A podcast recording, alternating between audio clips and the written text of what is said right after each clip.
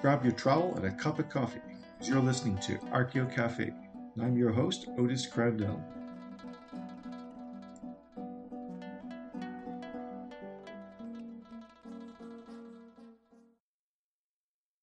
Welcome to another episode of Archeo Cafe. I'm Otis, and today I have two guests Sarah Janesco, Assistant Project Manager at the Veterans Curation Program of the Alexandria Flagship Lab in Alexandria, Virginia, USA, and Erin Gagne, CRM Archaeologist at WSP in Washington, D.C., USA.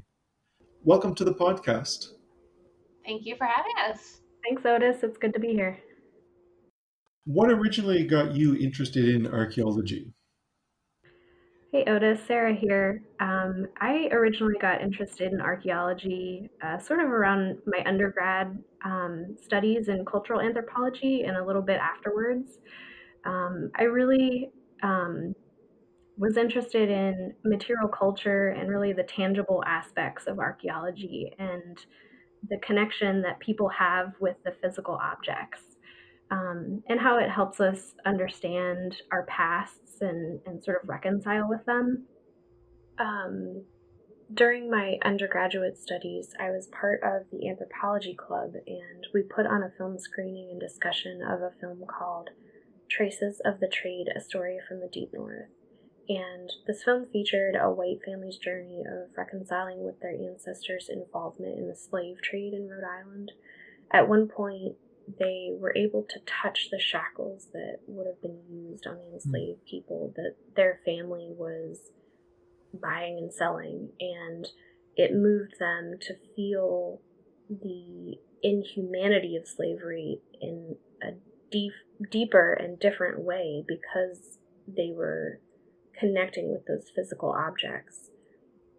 And I have seen this also with African American de- descendants who have connected with their ancestors who were enslaved and learning more about what their lives were like and what were their acts of resistance and and how they were practicing their own religions um, even through these difficult times.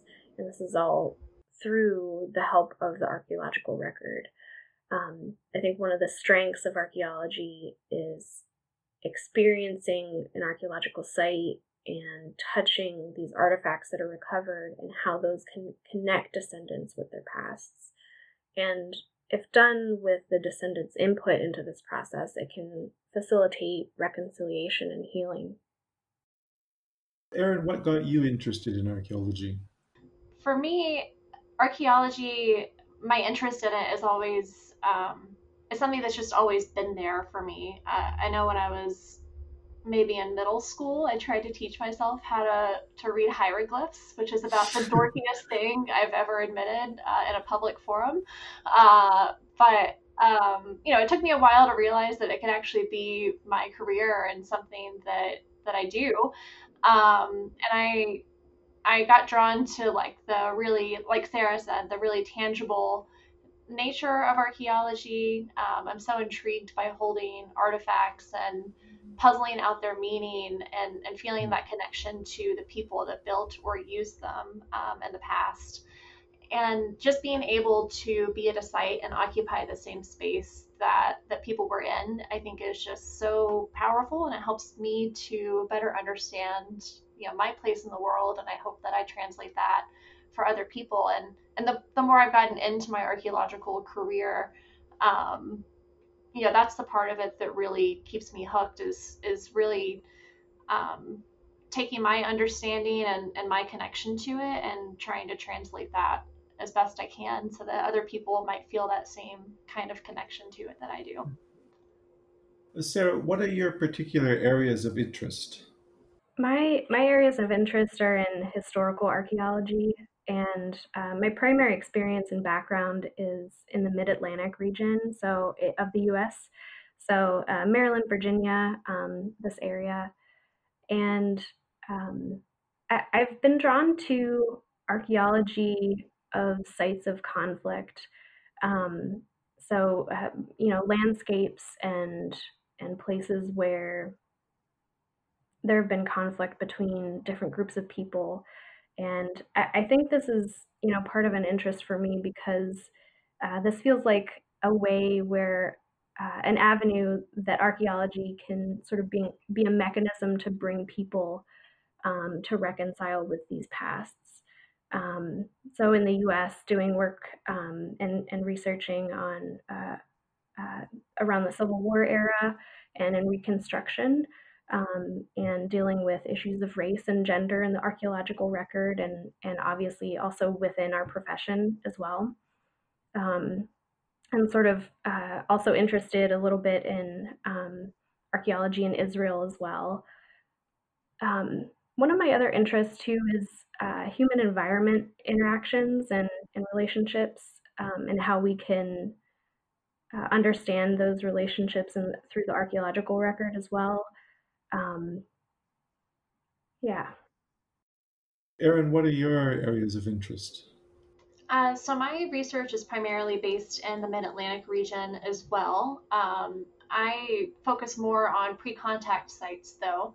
Um, and my my research, so I previously was working with Sarah at the Veterans Curation Program and then began my job uh, in CRM archaeology this year.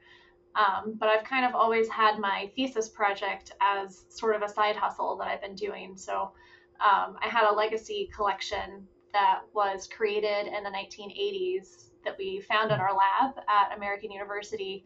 And uh, a woman named Betty Veach had uh, surveyed all of these sites in the Potomac Creek estuary, which is about an hour south of DC and in Virginia. Um, and she never did anything with all of her artifacts. So I have been working to recover her work and relocate her sites and identify the artifacts. And um, my hope is that eventually these can be helpful and, and useful and interesting for the indigenous groups that still live in that area. Earlier this year, you both wrote a letter to the organizers of the Society for American Archaeology to ask they take action to eliminate racism within their organization. Why have many organizations been resistant to implementing change?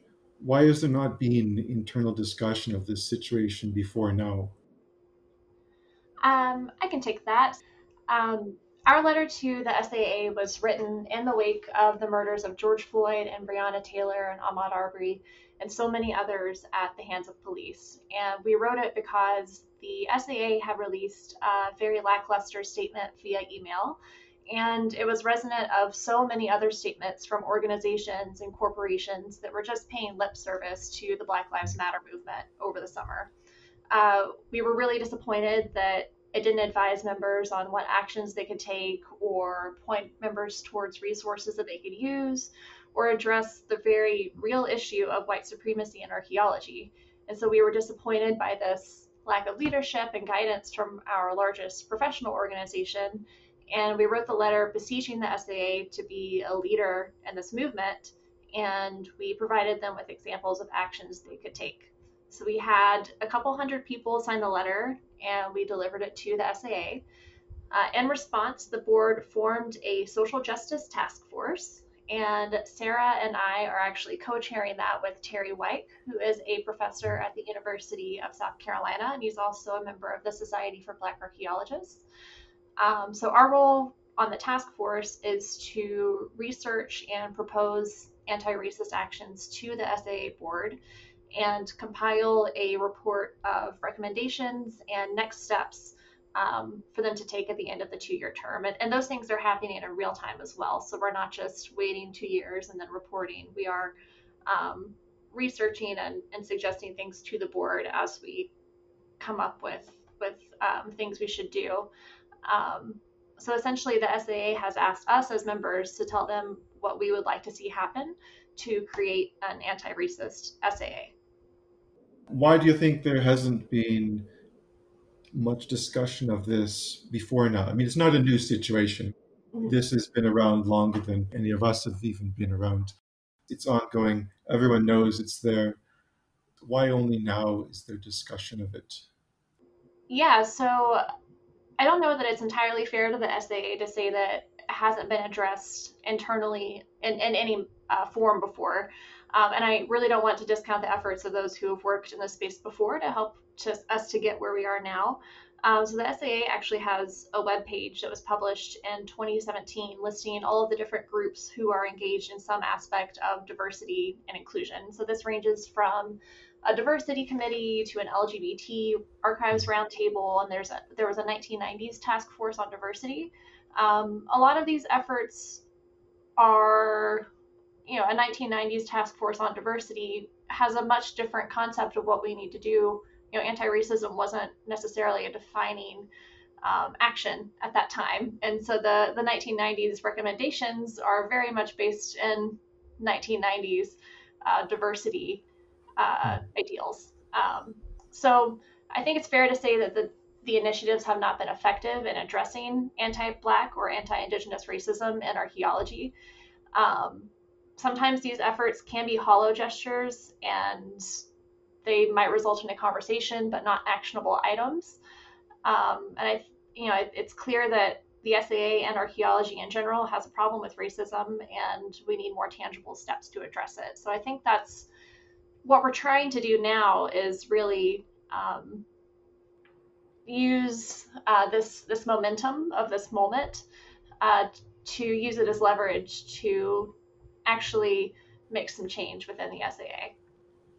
Yeah, I'll jump in on this one too, Erin, and and say that I, I think another sort of aspect of this too is that um, you know even individuals who who have been involved in this uh, in this conversation for a while and been doing work on diversity and anti-racism um, even sometimes you know if if their efforts um, if their efforts are not heard by the larger organization um, who you know maybe put together a task force or committee and and this is sort of speaking you know broadly um, if those individual recommendations aren't taken into account by the organization as a whole then um, you know their efforts don't really pan out in the long term. And i think that's sort of one of the challenges um, to implementing change um, it's difficult for organizations to, to implement these anti-racism practices because these institutions are predominantly white and uh, were you know sort of developed out of um, ideals of colonialism in a lot of ways um, so you know, designed originally to advantage white people and disadvantage not non-white people. Um, so I think that's you know one of the bigger challenges too is despite individuals doing lots of work towards you know anti-racism practices, it's it's just harder for larger organizations to um, to implement these. And I say harder not to you know relieve uh, responsibility, but just to say that you know it's it's a big complex issue issue to tackle. It requires a bigger solution, a more thorough overhaul of the system. Yeah. In order to make these changes. Yeah. Yeah, and I would say long-term commitment to it as well. These aren't things that mm-hmm. can change overnight, and it's very hard to sustain this attention to the issue, especially when it's so hard to address um, you know there just aren't easy fixes and and there's no one thing that's going to make it magically better this is such a huge problem and, and so it takes a really concerted sustained effort and a lot of the attention span and funding just isn't always there. When we're talking about racism what does this entail? What is racism? And what are some of the different types of racism? I think you know, one place to start is um, talking about the concept of race, um, which is a social construct, um, and anthropologists have have agreed on that for you know decades. But um, what that means is that it's also it's a way of categorizing people and putting people into a hierarchy of privilege and power. Um, so to accept race as a construct is also to acknowledge that racism is learned and then we can begin to question and examine okay, who's in power? Who's making this, these decisions? Um, who decides what is historically relevant or important? Um, those types of questions. Um, and racism, and it also means that racism can be given more power if we ignore it. or we can start to dismantle it if we examine and question the who and the why and the how. Um, one of the uh, definitions of racism that I've come across um, was from Ijeoma Oluo, who's an American writer and author of So You Want to Talk About Race. And she defines racism as any prejudice against someone because of their race when those views are reinforced by systems of power. And that sort of deliberately accounts for systemic racism. Um, this this notion that racism is not simply about individual attitudes or like one bad apple, but it recognizes that those attitudes are then backed by a larger structure. Um, and so that's uh, primarily the the main form of racism, structural racism that I think we talk about a lot in terms of you know how do organizations create change and how do we start to sort of dismantle this. Uh, just going to say I'll probably largely echo what Sarah said, but um, you know there are a few different definitions of racism out there, but I think a lot of them, most of them, center on the power and the, the status quo involved. So um, Ibram. Kendi defines racism as a powerful collection of racist policies that lead to racial inequity and are substantiated by racist ideas. Um, so you, a lot of people confuse racism and prejudice, and you know everybody can be prejudiced, and we all do have our own prejudices, whether we realize it or not. But racism is when those prejudices become backed by the status quo and the existing power structure.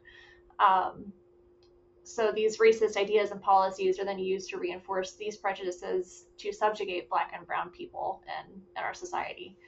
Um, and then uh, Kendi goes on to define anti-racism as essentially the opposite of racism. So any policy that leads to racial equity and is substantiated by anti-racist ideas. What are some of the typical ways that racism manifests in professional and academic organizations and institutions? and how do they affect individual people, in particular within archaeology?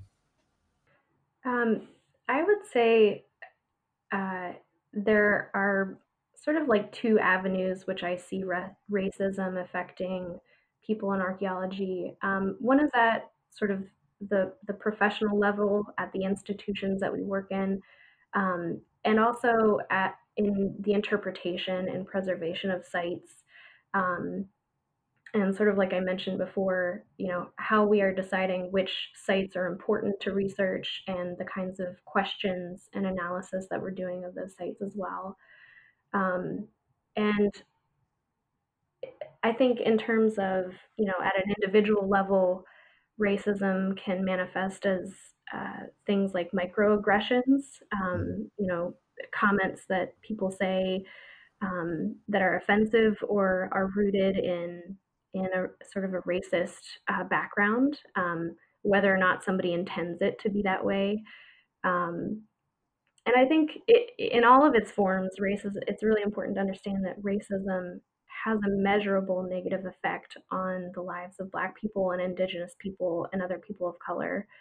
Um, and because it has that negative effect, it's so important for us to to really work towards dismantling this within our institutions um, so that our colleagues who are negatively affected and disadvantaged by the system, they're not fighting alone and, and they don't continue to be harmed by it. Um, so it can really um, affect, you know, somebody's upward movement in in their career, uh, in their professional life. Um, if they're afraid to speak out against harassment that's happening against them, for example, it can continue. Um, um, I'll, I'll, I'll break there if Erin, you want to jump in. Yeah, so I think Sarah addressed a lot of the ways that um, uh, racism manifests in institutions and can affect individual people. Um, but I would also add a bit about white supremacy culture and how that shows up in our organizations. Um, so there are a few great resources out there about this, and one that I really like is written by Tema Okun from dismantlingracism.org. And so Okun uh, describes that white supremacy culture can show up as perfectionism, a sense of urgency, defensiveness, quantity, valuing quantity over quality, uh, worshiping the written word. So if it doesn't exist in a memo, it didn't happen. Um, there being only one right way to do something, uh, an attitude of paternalism, either or thinking, power hoarding, fear of open conflict, individualism, uh, progress being bigger or more, um, objectivity or the um,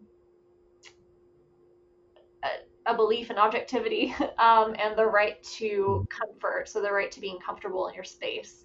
Um, so I know for me, the first time I read these, I was kind of shocked by how much I've seen these show up um, and didn't even realize that they were examples of white supremacist culture uh, showing up in my workplace or in my attitudes towards work. And um, it, it, took me a while to really absorb the concept. But the thing that I really like about the author's resource is that they also um, explain antidotes to them. So you can address how to um, handle perfectionism if that's something that you're um, struggling with in your organization, or if you, as a manager, mm-hmm. are a perfectionist, then the antidote to that would be to um, work more with your team and uh, get more input on a project that you're working on.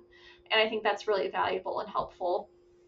Uh, but talking more on the individual le- level, um, underrepresentation on field crews um, or at field schools is a really big problem for people not feeling safe or welcome and then leaving the field uh, before they might otherwise leave the field. So there was an article that was posted on Sapiens online earlier this year describing why the whiteness of archaeology is a problem.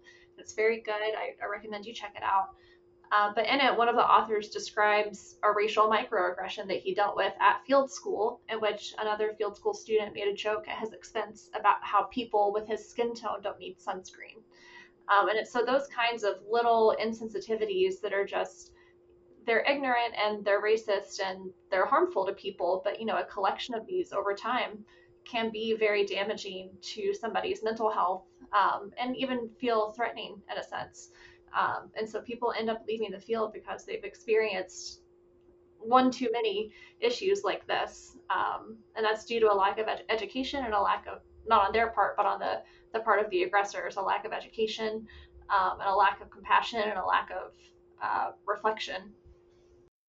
I wanted to jump back in too and, and um, talk a little bit about um,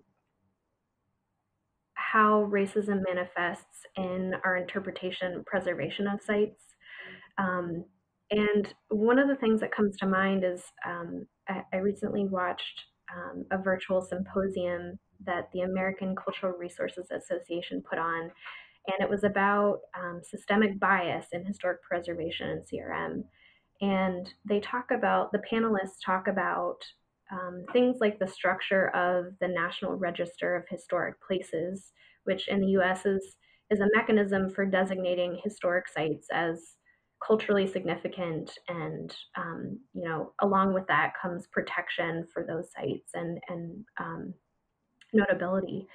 And um, a lot of the things that Erin mentioned as part of white supremacist culture um, it sort of shows up in things of this nature where you know we have these laws in place to promote preservation uh, which is good but it doesn't uh, have the equity built into it. Um, so even things uh, like needing a property to be nominated for the register um, uh, kind of narrows down what kinds of, of sites you can nominate um, and attaches some of these rigid structures um, to uh, historical significance um, and sort of defining this very narrow uh, definition of what um, what is culturally significant. Why is the problem of racism something that everyone should be concerned about? Um, so, archaeologists build their careers studying, interpreting, and telling the stories of people who are often from marginalized communities. And, you know, we like to talk about how we tell the other side of the story, where the historical record is reflecting the, the story of those who were in power or those who won or you know those whose records were preserved, but archaeology is adding nuance to that tale and telling the stories of the people who didn't make it into the books or of people who were powerless in society at that time or who lost the battle. Um, so it's inherently problematic for white archaeologists to be interpreting these stories without engaging descendant communities or considering racial frameworks or considering how a perspective other than their own might interpret a site differently. So, if we care about accurately interpreting the past, our discipline has to become more welcoming to Black, Indigenous, and people of color as colleagues. Yeah, I, I also think speaking, you know, more broadly to the problem of racism sort of in our societies, um, it's something we should all be concerned about because, sort of simply put, racism is a system of oppression that we're all a part of, whether we want to be or not, and whether or not we choose to acknowledge it, right? So it's happening even if we're ignoring it. Um, one of the resources that I've looked at is from the National Museum of African American History and Culture in Washington, D.C., in the US. And they have a space on their website to help people of all races um, and identities talk about race. And they identify three components of why it's important for everyone to talk about this, and that is everyone has a racialized identity. Racialized identity has major impacts on a person's life, and race is a defining social construct in American life. So it's there, it exists. We all have a racial identity, and we should all learn what that means for us and for ourselves and for others around us. Um, so, you know, sort of simply put, if you don't want to continue the systems of racism, uh, start thinking about it, reflecting on it, understanding how you participate in it in different ways, um, and uh, look at how it affects your life and the lives of, of other people around you as well. Well, that kind of leads into another question I want to ask. How do our backgrounds, things like race, economic status, gender, culture, sexuality, other characteristics, how do these influence us as archaeologists or as researchers in general? And what are some of the effects of having less diversity among archaeologists? Um, I think that there's definitely different aspects of our identities um, that play a role in what we as research bring to the table in terms of our interpretations of, of the materials, of the sites, and really how we interact with what's historically been recognized in our field as legitimate knowledge. Um, actually, there's there's a recent co-authored article in the SAA's Archaeological Record um, by Gabby Omoni Hartemann, and Gabby writes what defines archaeological knowledge today is still the same set of references written by white, Western, European or Euro American, English or French speaking cisgendered individuals. This implies that any person not in this privileged minority must first learn their knowledge system. So, Gabby notes here that this is making our discipline complicit in excluding Black students from the field of archaeology and anyone else who doesn't identify as being part of that minority of white English speaking cisgendered individuals.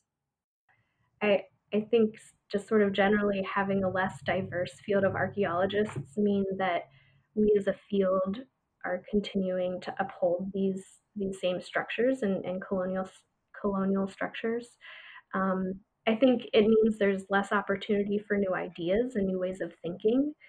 Um, but it also means that we will not grow as a profession and worst, cana- worst case scenario we may do more harm in our interpretations and interactions with communities of color.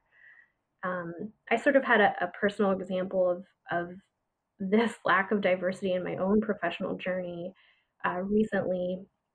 Um, several sites that I, have worked on over the past couple of years were historic sites of African American tenant farmers in Maryland. And uh, through this, I, I, felt that I was sort of struggling to find an interpretation or a framework with which to understand how those farmers were really interacting with their environment and also with the social environment too. And I recently attended a webinar in which Justin Dunnavant described his work in St. Croix and the framework for Black historical ecology and the Black Anthropocene, which opened up a new perspective for me that I realized I was missing from my previous work. So I share this as sort of an, a, a personal example of when you know there's a lack of diversity at best we kind of miss out on this new perspective in our professional work and at worst we have the potential to do harm uh, if we're attempting to interpret a site with a racialized history without that theoretical uh, framework that accounts for that intersectionality of race and gender, sexuality, and all of these other identities. So ultimately, more diversity among archaeologists will mean more chances to dismantle racism in our field. What are some of the barriers to discussion of this problem that society is facing? And what's holding us back? Um, so, I think one of the most foundational barriers that a lot of people who aren't actively engaging with this topic experience is this problematic idea of what racism is or isn't. Uh, we have this idea that just because you don't use racial slurs and you might get along well with a colleague or, or friend of a different race, that you can't possibly be racist. Um, but as Sarah mentioned before, we live in this society where race is a part of our everyday lives, and it, it, you can't avoid um, taking part in this in some ways. And so nobody wants to be called racist because we understand that it's a bad thing, but there are much less obvious ways in which white people engage in racist rhetoric that can be incredibly harmful. And so, until we can address that we all have these inherent biases that can manifest in racist ideologies, we can't address this issue. And we can begin to grow when we acknowledge these biases. But um, you know, it's it's very humbling and embarrassing to address what sorts of prejudices you might have. Uh, but the nice thing about it is that those biases can be unlearned. Um, what I really like about anti racism as opposed to these ideas of diversity and inclusion initiatives, which are a very like 1990s way to address the problem. Um, anti racism is an active, ongoing process. So it consists of making concrete actions and concrete choices that are anti racist actions um, that are a process of learning and unlearning that takes time on a personal and institutional level. Um, Kendi, Ibram. Kendi describes that people, institutions, and policies can be racist or anti racist at any given moment. So there's a space to acknowledge um, that your biases exist and you can correct them and move towards being more anti racist than racist. Um, and I, I think too that anti-black racism in the United States is this huge nebulous issue that can't be solved overnight, and it requires uh, sustained attention. Um, you know, we're really good at hopping on a bandwagon and posting our stance on social media while the topic is front of mind. But when it comes to sustained action and really getting in the trenches to do the work, we're not always so great at that. And this is such a huge problem that it can be really overwhelming and hard to know where to start. But at the end of the day, for me, um, you know, the discomfort that I might feel discussing race and challenging white supremacy is nothing compared to the fact that lives are literally on the line in our fight for racial equity. The reality is that Black people are 2.8 times more likely to die at the hands of police than white people. And we're trying to solve this issue of anti Black racism in archaeology while the nation is dealing with a huge racial reckoning. Archaeology is a discipline that is inherently political, as are the lives of those who practice it. And our institutions, organizations, and places of work have to be prepared to meet this moment and create an equitable environment for everyone. And that means fair hiring practices, diverse curriculums, access to resources, representation, and a strong commitment to anti racism, among other things. Yeah, I, I think that's so right, Erin. And, and one of the things that I've noticed too, um, un- unfortunately, is that I think our field in archaeology and, and sort of more broadly in anthropology, um, there's this sort of notion that because we study human cultures, past and present, that we as a profession cannot be racist or, or uphold racist values. So I, I do think that, and this is not, you know, the case everywhere, but I do think that sometimes there are people within some of our institutions that deny that this problem exists for our, our profession in the first place. And I think that's, you know, that can be a roadblock to um, implementing change if there's a couple of people or if the department as a whole or organization as a whole um, you know don't really acknowledge that that this can still happen even in archaeology even in um, in anthropology yeah and I, I just wanted to add one more thing to that i think um, another issue in tackling is tackling this is that it's a disruption of the status quo and white people can be really afraid of what it looks like to share the wealth and the power and you know when it you might not explicitly think about it that way, but a lot of people do have that fear that there's not enough to go around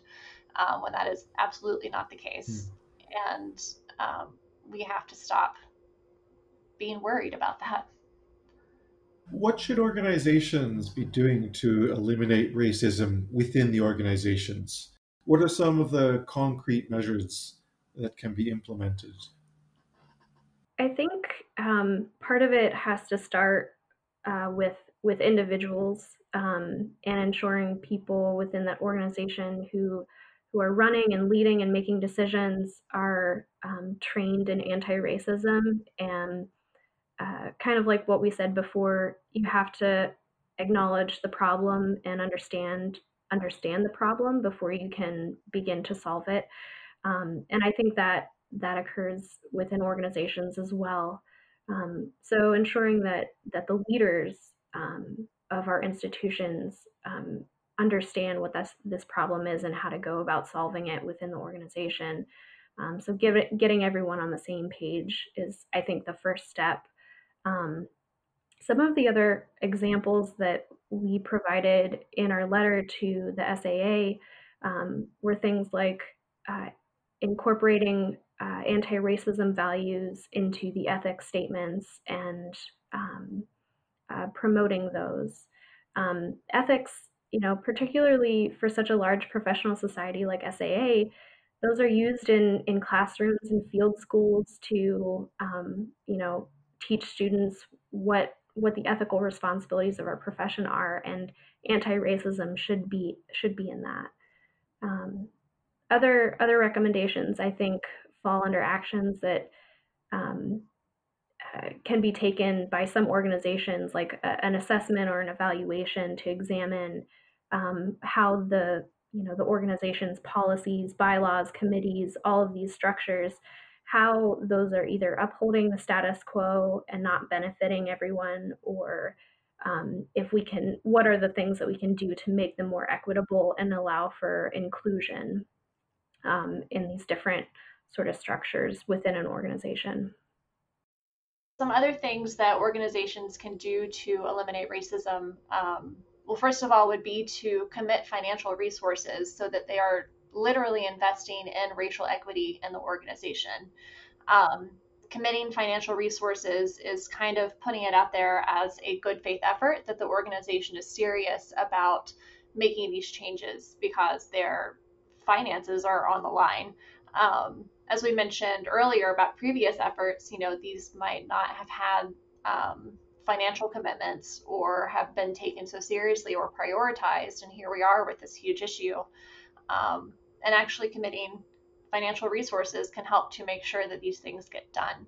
So, financial resources would be um, sponsoring memberships for people from underrepresented communities, um, providing funding for surveys, um, expanding scholarships and awards for Black, Indigenous, and people of color, um,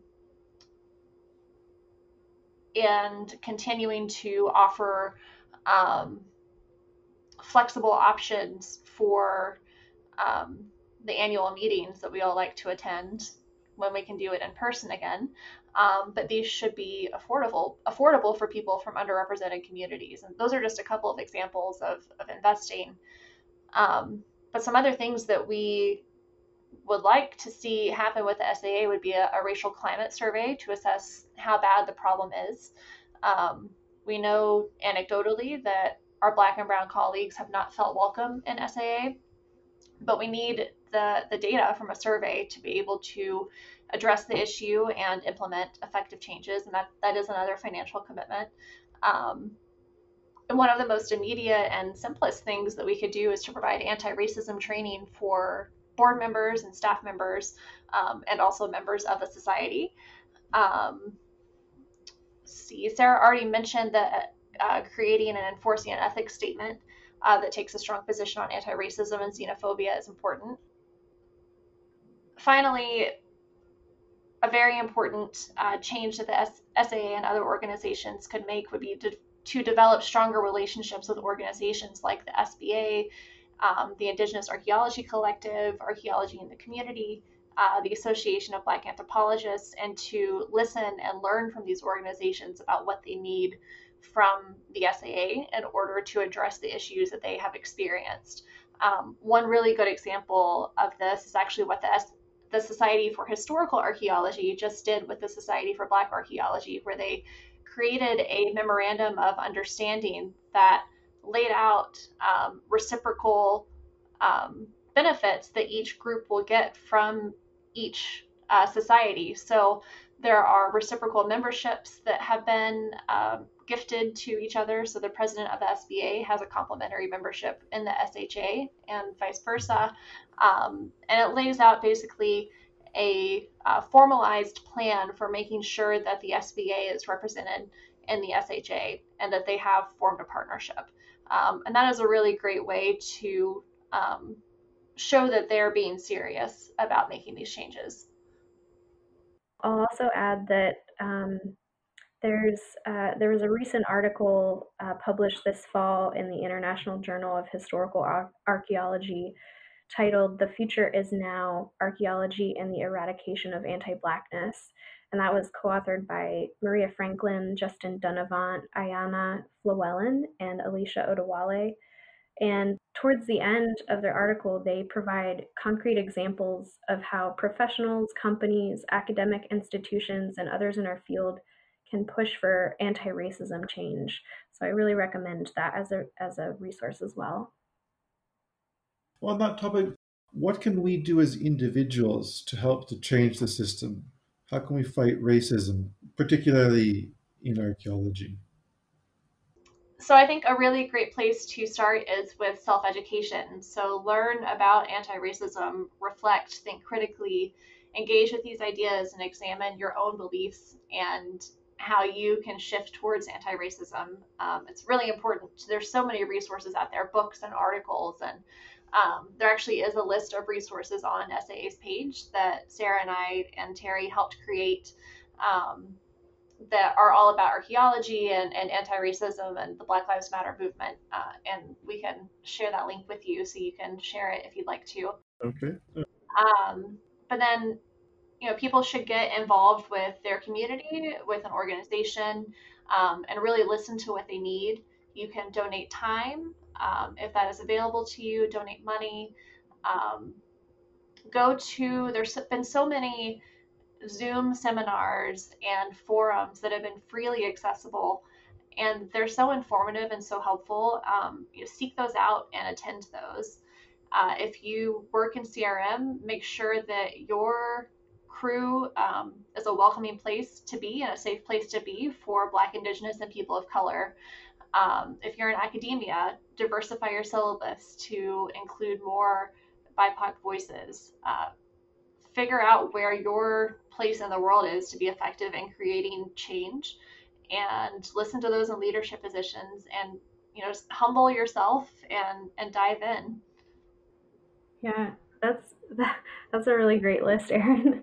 I, I, think that that's pretty comprehensive of, of some of the things that I was going to say. Um, uh, in addition to that, um, you know, sort of evaluating how you can um, be anti-racist in all of your work uh, from and sort of you know uh, consider it as part of like the life cycle of of of your career and and of other people's careers. So if you're in a position for mentoring others, um, ensure that uh, you do uh, mentor and encourage um, uh, people of minority populations and and encourage them to apply to, to different scholarships, submit their papers, um, and just participate in all of these um, different opportunities.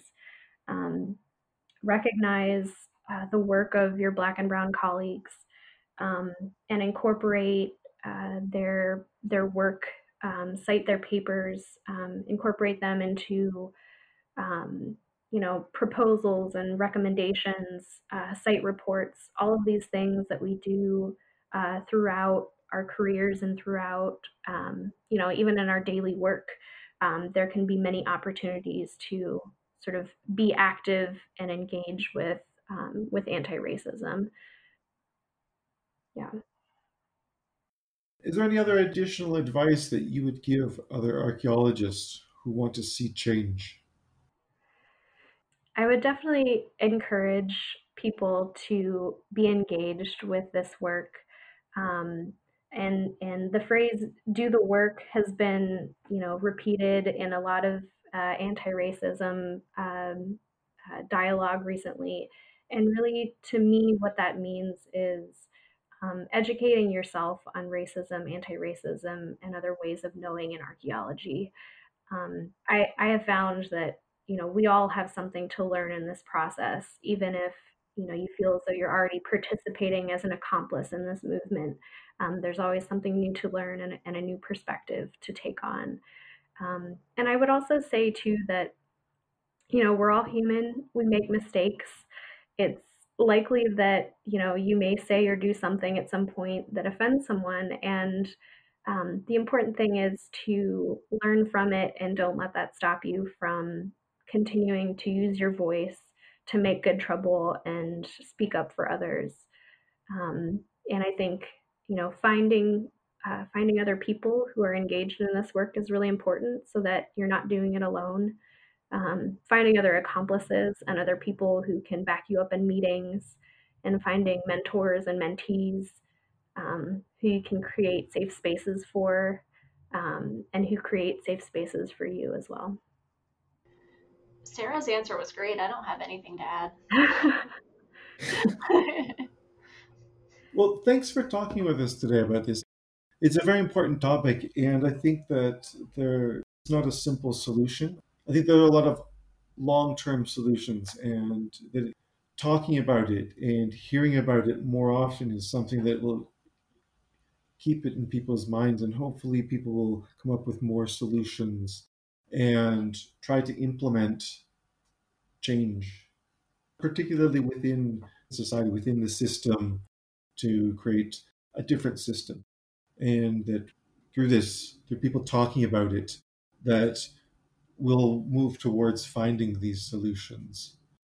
So thanks again for coming on today to talk about this and about your work. Yeah, thank you, Otis, and and thanks for you know choosing to uh, talk about this uh, host this topic on your podcast and for inviting us. Yes, thank you so much, Otis. Have a nice day. You too. You too. Bye bye.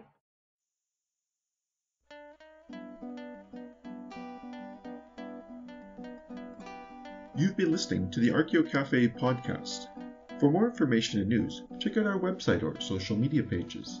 Links can be found in the episode notes or simply by searching online for Archeo Cafe podcast. If you have any questions or comments for the presenters or guest speakers, we'd love to hear from you.